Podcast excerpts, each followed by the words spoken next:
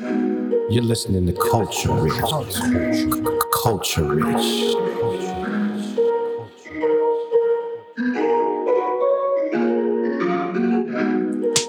Welcome. I'm Christina Michelle, inviting you to join me for Culture Rich Conversations. Today, we conclude our celebration of Black History Month with a groundbreaking conversation featuring Doug Melville, the renowned author of Invisible Generals Rediscovering Family Legacy and a quest to honor America's first Black generals. Mr. Melville will take us on a remarkable journey of uncovering the truth behind his family's contribution to desegregating the U.S. military. From America's first Black generals generals to Tuskegee Airmen in World War II, we will cover it all. From KTOO in Juneau, this is Culture Rich Conversations. Culture Rich. Culture. Culture. Culture Rich Conversations is underwritten by Mark Stofa and Sarah Hannon, celebrating Juneau's diversity of culture, language, and heritage. I'd like to share that Culture Rich Conversations is also supported by the Alaska Humanities Forum and the National Endowment for the Humanities, a federal agency. Any views, findings, conclusions, or recommendations expressed in this program do not necessarily represent those of the National Endowment for the Humanities. Today, my special guest is joining us all the way from New York via Zoom, and we are so very excited to have this conversation. Welcome, Mr. Melville. Before we dive into Hi. your phenomenal book, Invisible Generals, can you share with our listeners a little bit about yourself?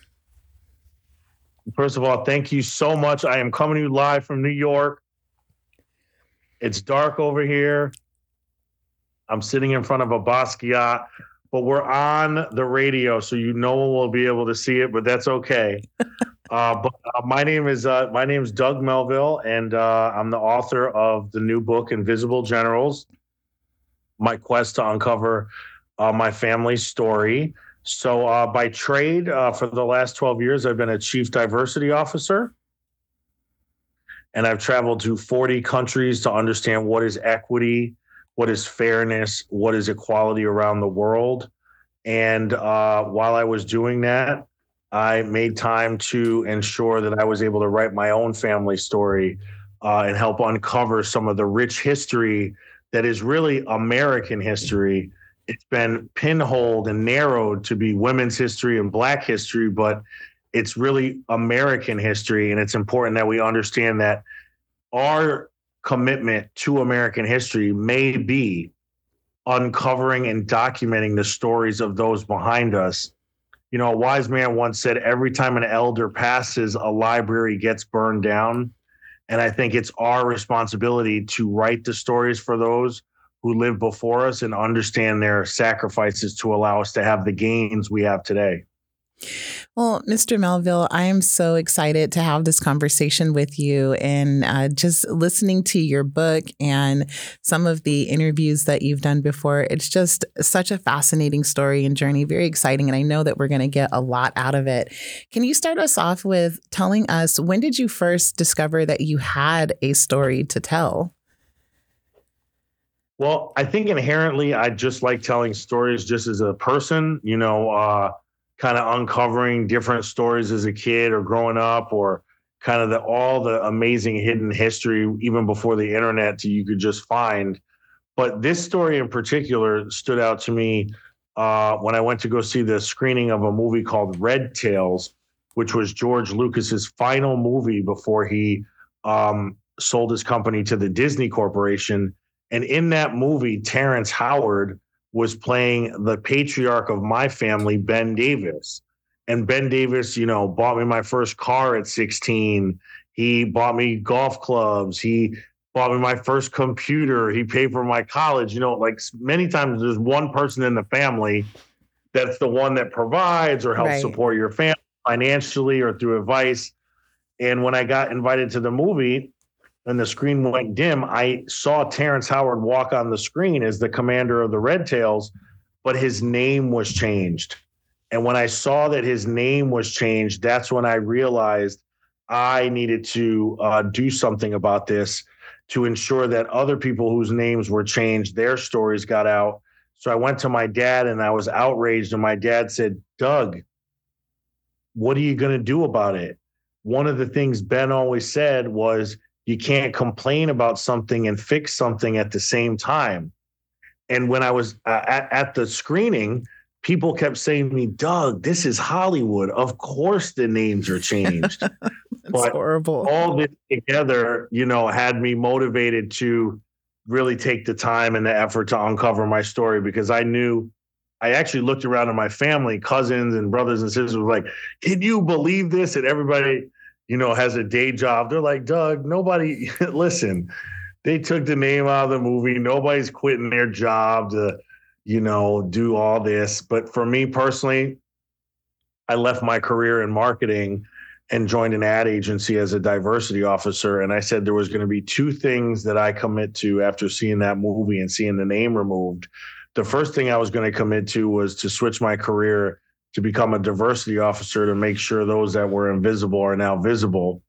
And the second thing that I was going to do was start researching my family story based on the stories my dad was telling me firsthand and go and try to uncover the legacy of these two men that I had begun to learn about and were learning so much more about. So, before you began this research uh, with your family's history in the U.S. military, did you have any preconceived notions about what you would find? And if so, what were they? I think I just, you know, I'm not really a historian or a researcher, so I really wasn't sure what I was going to find. I did talk to a documentarian who told me that when you start a project like this, you never know where it's going to end. Mm. You know, you don't what you're going to uncover. You don't know the medium it's going to live in. So it's not like I started with the intention of writing a book. I just was really just starting, you know, basic curiosity and Googling and going on eBay and, you know, trying to find information on LinkedIn, you know, connecting with different people in the military. So, it started pretty basic. So I didn't really know what I was looking for, but I just wanted to try to uncover and find different aspects along the way. So the the the big names in the book, um, Ben Davis Sr. and Ben Davis Jr. Can you tell us about uh, who these gentlemen are and their journey? Yeah. So um, ben Davis Sr. and Ben Davis Jr. have the same name, and they were America's first two black generals. Uh, the the father was the first black general in the United States Army. The son was the first black general in the United States Air Force, and they went on to help integrate the United States by helping draft the integration policy in 1948 with President Truman. They ended up uh, commanding the Tuskegee Airmen, Ben Davis Jr. Uh, after he retired, he would be the gentleman who was responsible for creating commercial airline security, the United States Air Marshal Program, and in 1974 created the 55 mile an hour speed limit. So these men actually are touching things that we see every single day. But the reality of the situation is if I didn't know about them and they were in my own family, who's to say what we knew about them in general. So that was really um, my passion was around that. But in my own family, um, they these two men raised my dad uh, as his son. So uh, my dad was an only child, and Ben Davis Jr.'s wife was unable to bear children. So when my dad was seven years old, he wanted to build the same relationship with a son that his dad had built with him.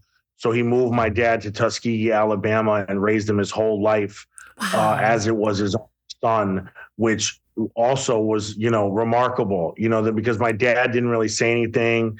He's from the silent generation. Uh, so it was good for me to learn even my dad's journey through this and actually help him relive his childhood. What was the most astonishing piece of information you uncovered during this process? Um, I think the most astonishing piece of information that I uncovered, there was many different astonishing pieces of information, but I think um, Ben's accomplishments uh, with airport security in the 55 mile an hour speed limit were, you know, mind blowing.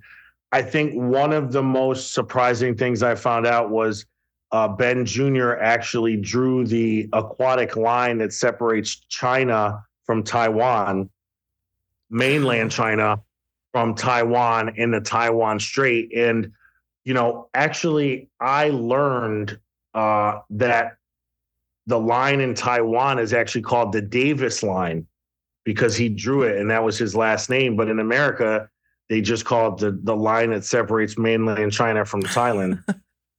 in Taiwan, I'm sorry. But that was a really large learning for me as well. Um, I learned about the press conference that Jesse Jackson held in 1988, where he where he had a press conference for the word African American, and he wanted to get Ben's support, and Ben wanted him after we reached the year 1988 to actually have a press conference to call us Americans, mm. not African Americans, and how they disagreed on that. But you know, things all around us that we don't know. Like I never thought of the word African American. I don't know where it came from. Right. I don't even know what, when, or anything.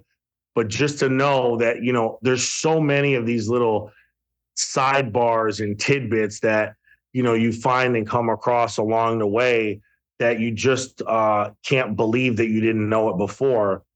Um, and actually, one other thing that I learned is, I mean, I could go on. I mean, I can Please, just check yeah. Off, but, but during World War II, uh, when the Tuskegee Airmen were flying in Ramitelli Italy, or in their training process before they left, the Army was 100% segregated. And I think that when I watch all those World War II movies, I never really realized the United States military was 100% segregated. And that when the Tuskegee Airmen started flying airplanes, all of their parts and all of their tools and all of the mechanics were also segregated. So if a screwdriver was used on a white pilot's airplane, it couldn't be used on a black pilot's airplane. Oh if a gosh. seat or a plane or any piece was used. If a mechanic fixed a white person's airplane, they couldn't fix a black person's airplane.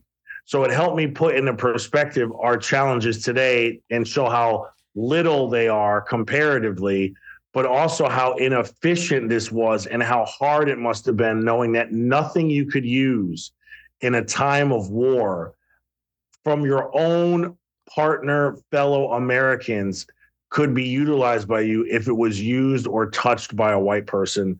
And I think that part of it was just astonishing. Oh my gosh, that it's the most astonishing thing to me. Um, I, I I don't even know where to start. I have so many questions, and I'm sure our listeners do too.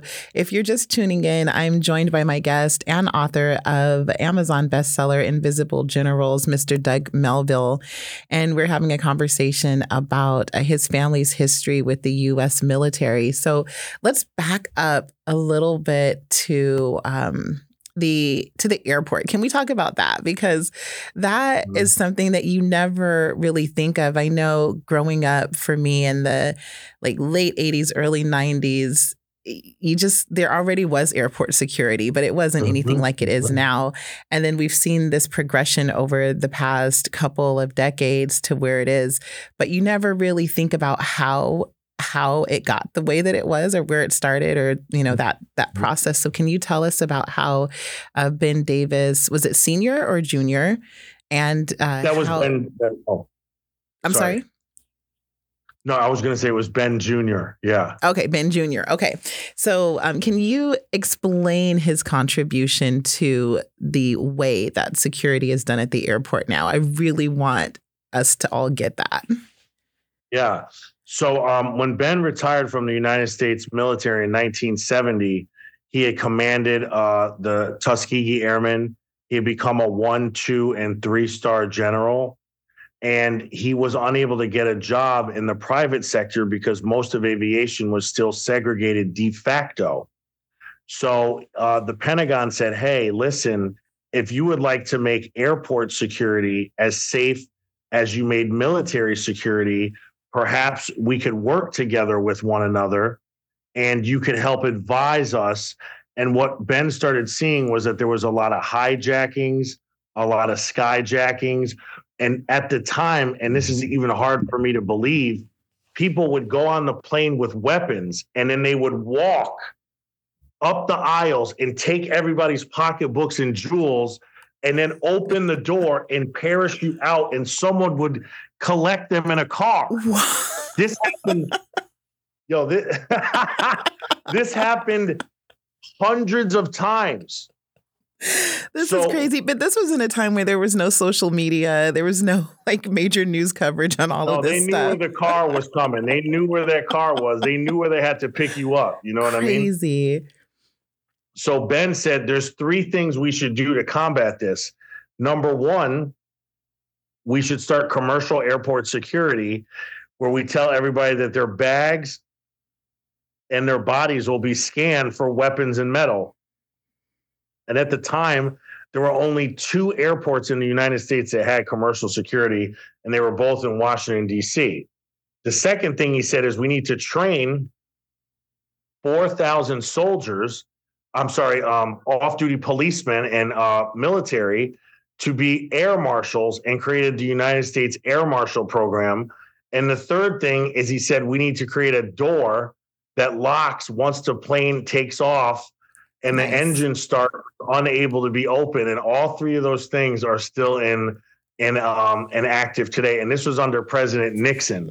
So people don't even realize not only who did it, but that it was actually a, a person of color and you know an American who was so smart in aviation on the military side, and then switched that over to uh, give that to the uh, the commercial side.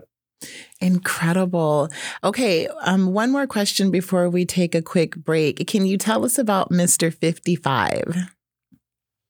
Yeah, so Mr. 55 was so he was so successful in airport security that um, President Carter uh, brought him on and said, "Could you do the same to make uh, travel on the highways safer?"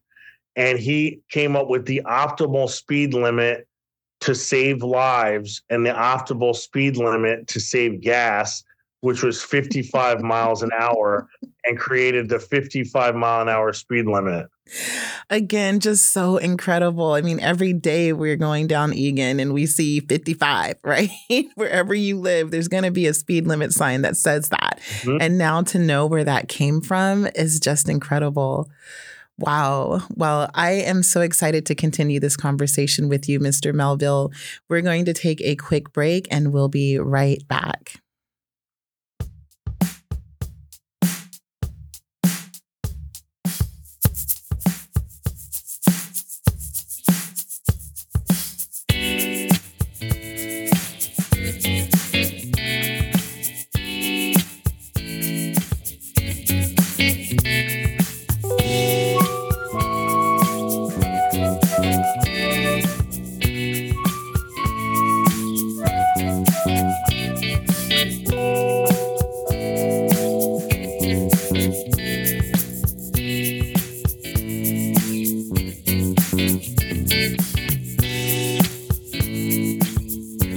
The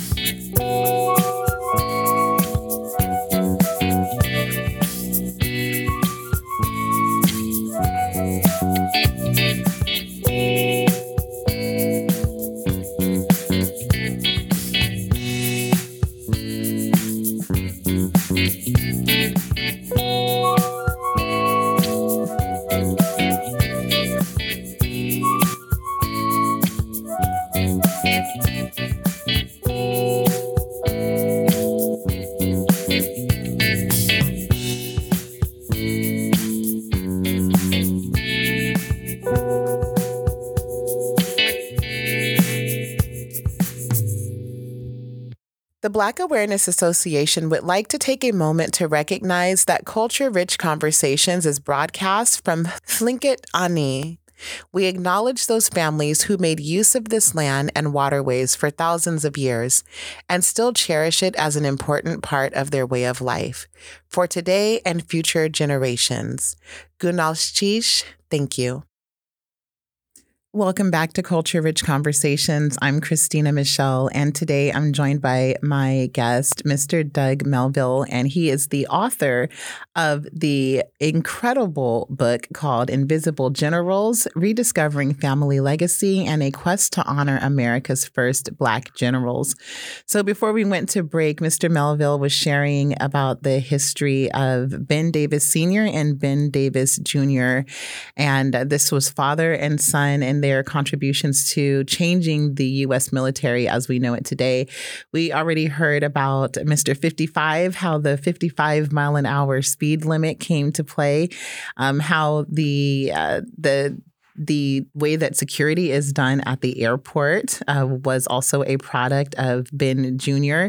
And I just can't wait to learn even more about this incredible legacy. So, uh, Mr. Melville, can you tell us about the process of bringing this incredible book to life?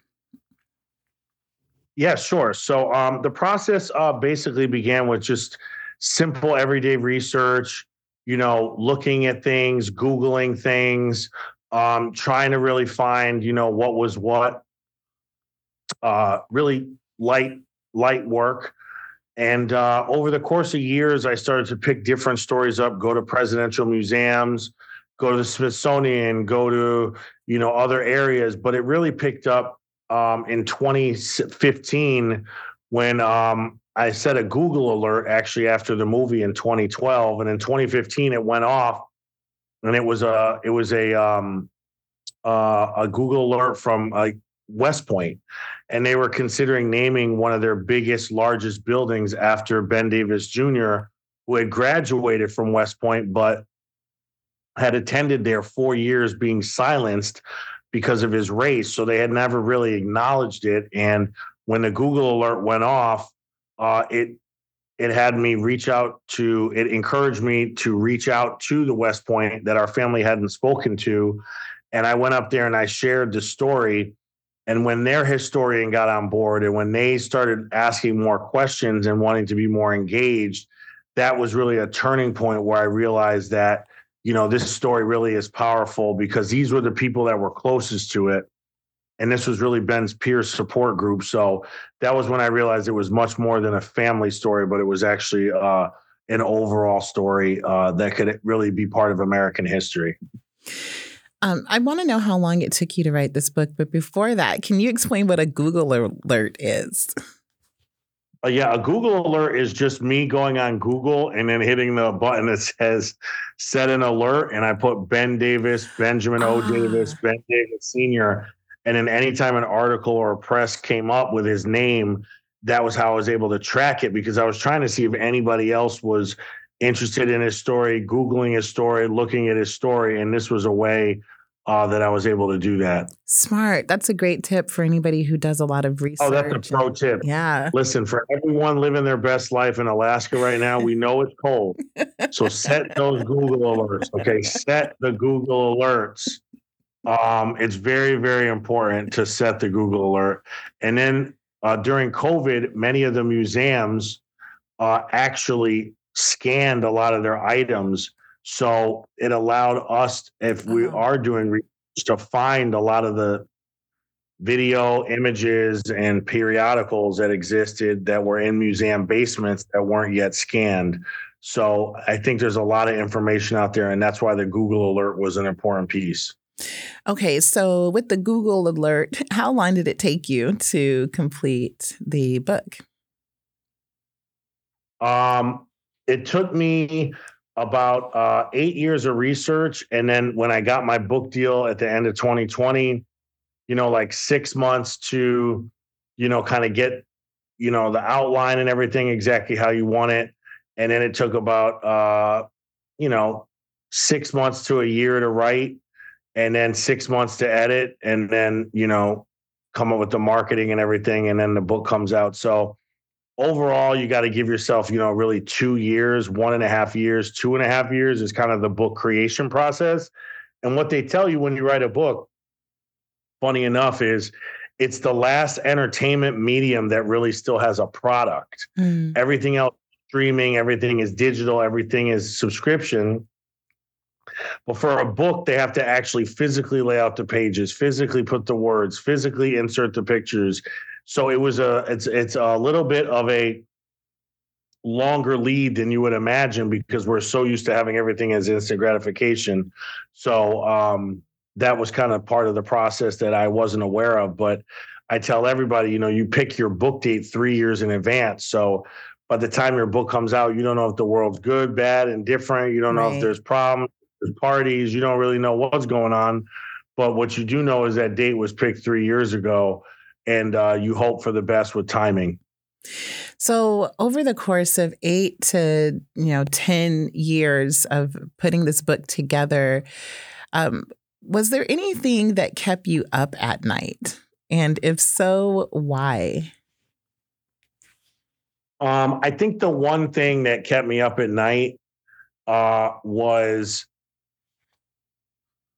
well, I really wanted to bring this story to the world, and I was a little nervous after I was in it six, seven, eight years. You know, would it get a book deal? You know, I wasn't sure where it was all going to go because Mhm. when you research, you're just writing it down really for yourself or your friends or your family. Like it's not really going anywhere. Um, so that was definitely one thing that kept me up at night.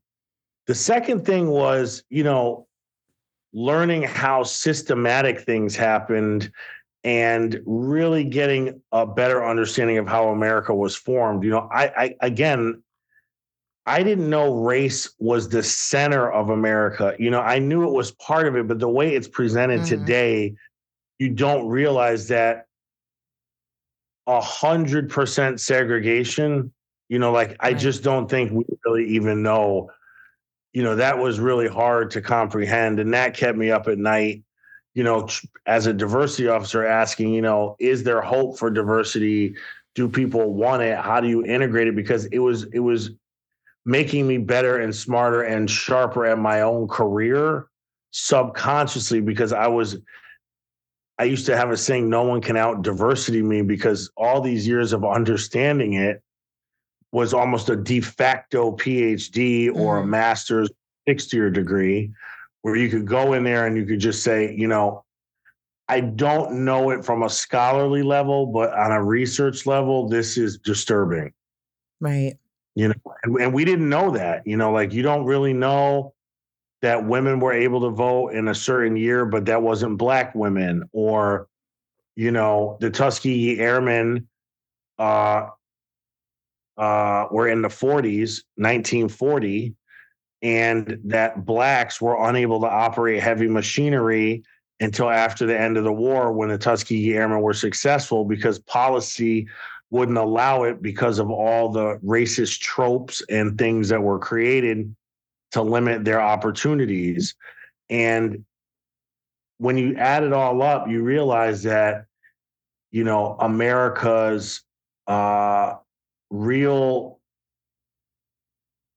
downfall or missed opportunity or biggest opportunity or greatest gift is that diversity and race is part of the conversation but how we handle that i feel was something that kept me up because it's our responsibility. So going back to you can't fix something and complain about something at the same time i was torn a little bit watching james baldwin or going back and watching malcolm x videos or going back and watching martin luther king videos or you know all the i was on youtube for hours just watching a lot of old videos really trying to wrestle with what is the role of the modern diversity officer?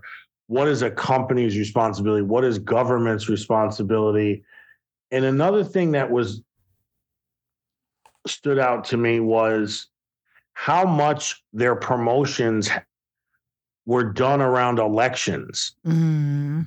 you know so fdr fdr promoted ben davis jr to be a, america's first black pilot for the army to win the black vote and when you go back and read the writings you know most of blacks over 90% voted for republican party Uh-huh. Abraham lincoln created it all the way up to the 1940 election so for essentially 40 50 years most black people in the United States of America were voting Republican. And then in 1940, in order to win the black vote, FDR created the civilian pilot program and allowed blacks to participate. And because that happened, it was really to get the black vote. Ben Davis Sr., the father, became a general October 25th, 1940, right before the election. Ben Davis wow. Jr. got promoted before the election three different times to the general one, two, and three star. So what I started to see was the politicizing of race mm. as part of an election strategy and really tried to put myself in the position of these two men who had worked their whole career and been overlooked. But then when the opportunity came, it was subjective. So they were grateful for it and happy of it, and they never complained about it. But reading it in the canon of that time period, you look at it and say, you understand it with a different perspective. And that also kept me up at night. Mr. Melville, what has the feedback been um, on your book, Invisible Generals? Uh, and I'm most interested, I guess, in what the feedback has been from the from the Black community, if if you have mm-hmm. that specific information. Well, the first feedback was I don't do enough um, appearances in Alaska. So I think now that we got that figured out, no, I'm just saying that was the first feedback I got. They go, Doug, listen, we understand it's the 49th state, but you cannot come here 49th. And I said, you know what, guys, I love you. I'm going to listen to that feedback. I'm going to double down. Culture rich conversation. Don't even come for me. That's the first thing. I said, if you tell me that I'm not worthy for culture rich conversations on KTOO in Alaska, I am not coming. That was the first feedback. Now, the second feedback was uh, thank you so much for enlightening me on this story because I was in the military and didn't know. I'm a historian and didn't know. Right. I'm a, you know, whatever the case may be. And I think a lot of uh, Black Americans in particular um, look at it as almost a, a, form of somewhat vindication because they knew it all along, but yeah. they never had the data or the backup to really prove it. Well, I mean, we're all about culture rich conversations. And, you know, with the Black Awareness Association, our tagline is rich in culture, strength, and pride. And this just embodies everything that we're about talking about culture, strength, and pride. And I mean, I have a um, my father is military. My grand, well, retired military. My grandfather is retired military. I have several military uncles um, and other family members, and I cannot wait for them to read this book. If they haven't already, they may have, but I know that they're going to be shocked and they're going to be so very proud as well by what they learn um, from your findings. Um, what? How did you choose yeah, the title? Oh, I'm sorry. Go ahead. Oh no, no. I was going to say thank you. Yeah, you know, I chose the title. Um, it was actually the first title I had for the book, and I hope they. I was hoping they didn't change it uh, which they did not, but I was a little nervous. That was the one part I was most precious about um, in the process. But um, Invisible Generals was really a summation of their careers in life, but also a term that my dad had used because he was a young boy, seven years old. And Ben would always tell him, You have to live like you're invisible. Don't make noise. Mm, wow. Don't disobey. Don't drive at night once he got his license. You know, all the things we kind of hear about you know, we don't want any problems. We don't want to make life harder. We don't want anything to get worse. So it was partly that part. Uh, when Ben Davis Jr. arrived in West Point in 1932, uh, he was told on his second day uh, that he would be treated as if he's invisible uh, until he drops out mm. because the form of silencing that was used back in the day. So that was another um, reason that I chose that name. And Ben Davis Sr., uh, many people would call the Invisible General because he became America's first Black general in 1940 after spending 50 years in the United States Army but was never able to command a white person. And because most blacks had pick and shovel jobs, which was a term they used um, for black Americans, because the quality of the jobs they were getting when they signed up for the army were so limited. It was construction, building railroads, you know, um, cooks, chefs, waiters, you know, that kind of thing, that he was only a general of those people. And he should have had many more assignments, but he didn't.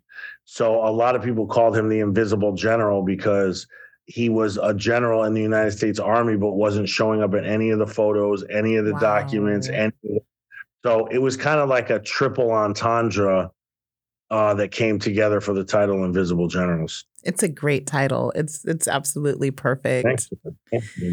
What do you wish you had known before writing Invisible Generals that you now know? Um, I wish I would have known culture rich conversations. uh, I love, love. I really enjoy this. I'm just having a little fun with it, but um, I really wish I would have known uh, the story more while Ben Jr. was alive, so I could have had a chance to talk to him about it. I mean, I knew, you know, he was a loving man. He was an older man. He was, you know, like I was saying, you know, so positive and nice, but I didn't really know him on the level of anything professional. Even though he passed when I was in my 20s, I still, we never really talked about that kind of thing. So um, it was really just, I wish I would have just had more time with him or been able to ask him about, you know, what was it like? You know, because now I'm almost an expert in a man who I knew more about when he passed away than he was when he was alive.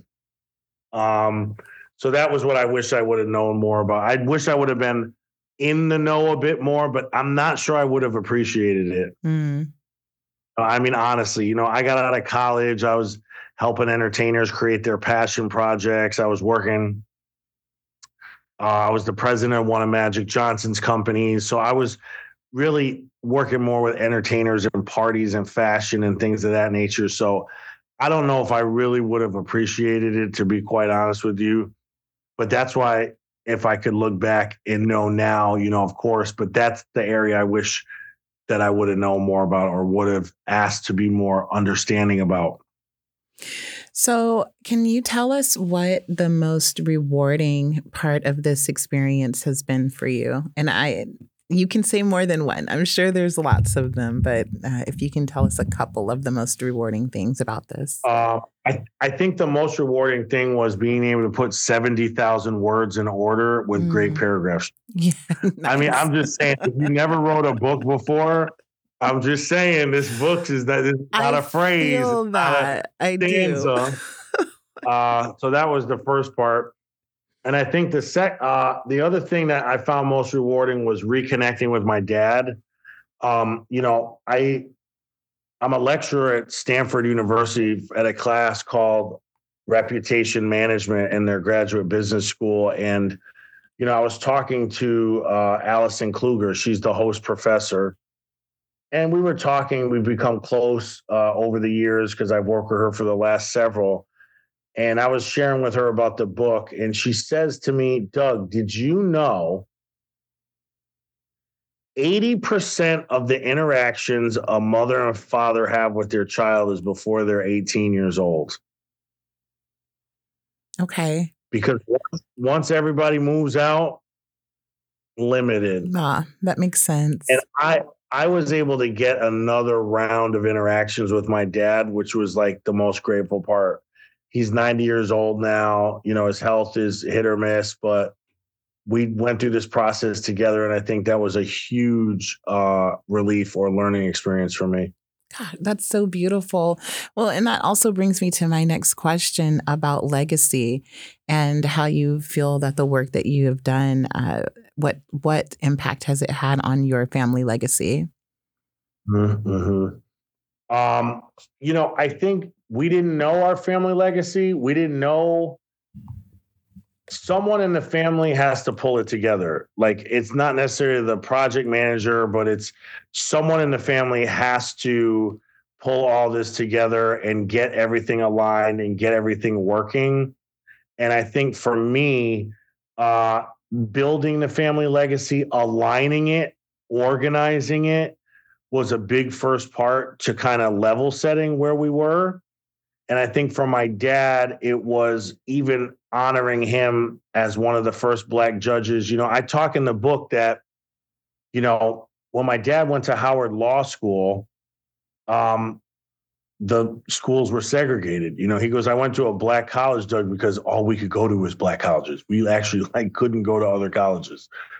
And um, Thurgood Marshall at the time was practicing on the bench, uh, and I'm sorry, practicing as a lawyer, presenting to the United States Supreme Court but he wasn't a Supreme Court justice. But because the Supreme Court building was segregated, he couldn't go in and practice on weekends. So he would go to Howard University and he would have the children, I mean, not the children, the students help assist him uh, in role playing. And this is a story my dad had never told me. And I thought, how amazing that you got to work under Thurgood Marshall. And he's like, Well, Doug, I don't know if I worked under him. I was just a college student. And I'm sitting here going, in the days of Instagram, you roll up on Fetty Wap and hug mm-hmm. them. Next thing you know, they're your best friend. and meanwhile, my dad's actually like working with this guy for a year. And he's like, Doug, Doug, Doug, we're not really working together. And I say, you know, the humility of this generation is on a hundred. and um, you know, those are the kind of stories. Or my dad had a little picture in his chambers where he worked. And I used to say, Dad, what is that? And he goes, Oh, this is a picture I got when I used to go over George Washington Carver's. And I was like, What? And my dad's like, Well, yeah, Doug, he was in Tuskegee and he would grow all the fruits and vegetables, and I would be the runner and bring them over to the guys who didn't have the food and everything. And I go, Wait, what? And he goes, Yeah, Ben would drop me over there. And I go, George Washington Carver was your babysitter? and my dad's like, No, no, no, Doug. He wasn't my babysitter. It's George Washington Carver.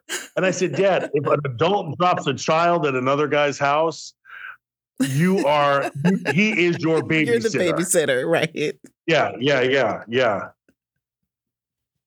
So anyway, that, that's what I was just saying. Those are the stories that you can't connect with unless you go through this process with your family almost therapeutically. Okay, well, this has been such an incredible conversation. I know that there's so much more that you could tell us, um, but I also want to encourage our listeners to go out and to get the book themselves. I listened to it on a audio listening platform, and uh, you could also check it out, um, possibly at our local library. I haven't uh, gotten a chance to see if it's there or not yet, but the name um, is Invisible Generals, and the author is Doug Melville. Mr. Melville, uh, can you tell us what's coming up next for you, and if there's anything else that you would like to share with us before you go?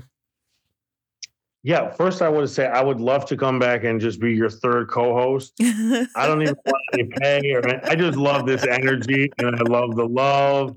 And no one can see the smiles, but it's all so warm and feels so good that if you ever need anything from me, or as my brother said, even if you don't need anything from me, just call me. we I so, uh, definitely will be taking you up on that offer. that's number one. That's number one. Um, but the thing is, I want to just say to everybody out there, the second half of the book is called uh, How to Be a Visible General, and it mm. walks through all the steps I took.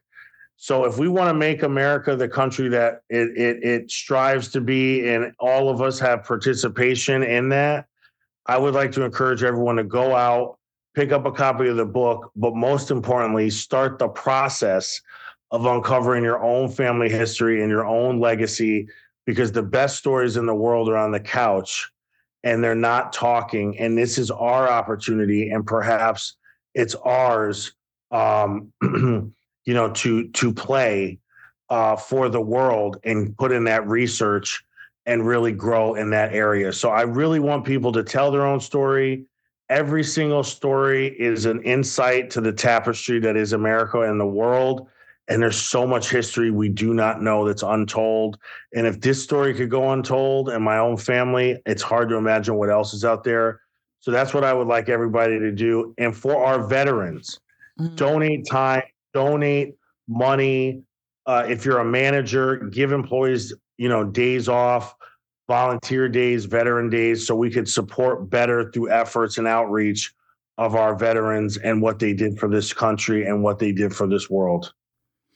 Wow. Well, the voice that you just heard is Mr. Doug Melville. He is the author of Invisible Generals Rediscovering Family Legacy and a Quest to Honor America's First Black Generals. Go get that book anywhere that books are sold, also on audio platforms. Uh, check Hearthside Books here locally and with our local library.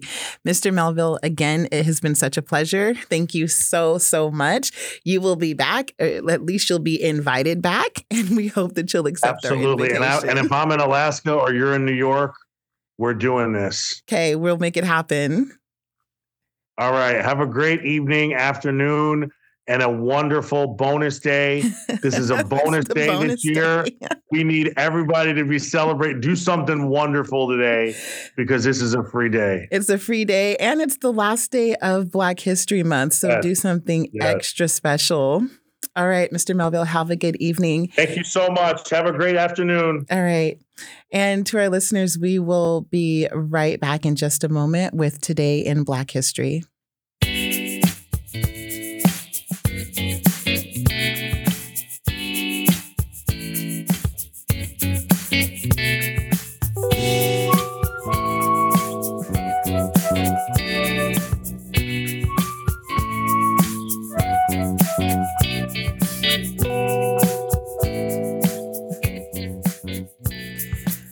Welcome back to Culture Rich Conversations. I'm your host, Christina Michelle. Today in Black History, we celebrate Hollywood icon Hattie McDaniel. On February 29, 1940, Hattie McDaniel cemented her place in American history as the first African American to ever win an Oscar. As she accepted her her award, she said through her tears, I sincerely hope that I shall always be a credit to my race and the motion picture industry. My heart is too full to tell you how I feel. Although she endured many hardships from being born to enslaved parents to receiving backlash for her acting roles, Hattie McDaniel paved the way for every actor of color who followed her. Today, we recognize her perseverance and determination that changed the trajectory of Black culture forever. Thank you for listening today. And as always, we'd love to hear your feedback. Our email address is junobaa at gmail.com. You can also find us on Facebook by searching BAA Juno. Our mailing address is P.O. Box 33734, Juneau, Alaska 99803. You can also subscribe to our podcast anywhere you podcast. Just look for Culture Rich Conversations wherever you enjoy listening. Today's show was produced by Natasha Boozer. Until next week, may your life be blessed and flow with ease. I'm Christina Michelle, and this has been Culture Rich Conversations. Culture Rich Conversations is underwritten by Mark Stopha and Sara Hannan, celebrating Juneau's diversity of culture, language, and heritage. You're listening to Culture Rich. Culture Rich.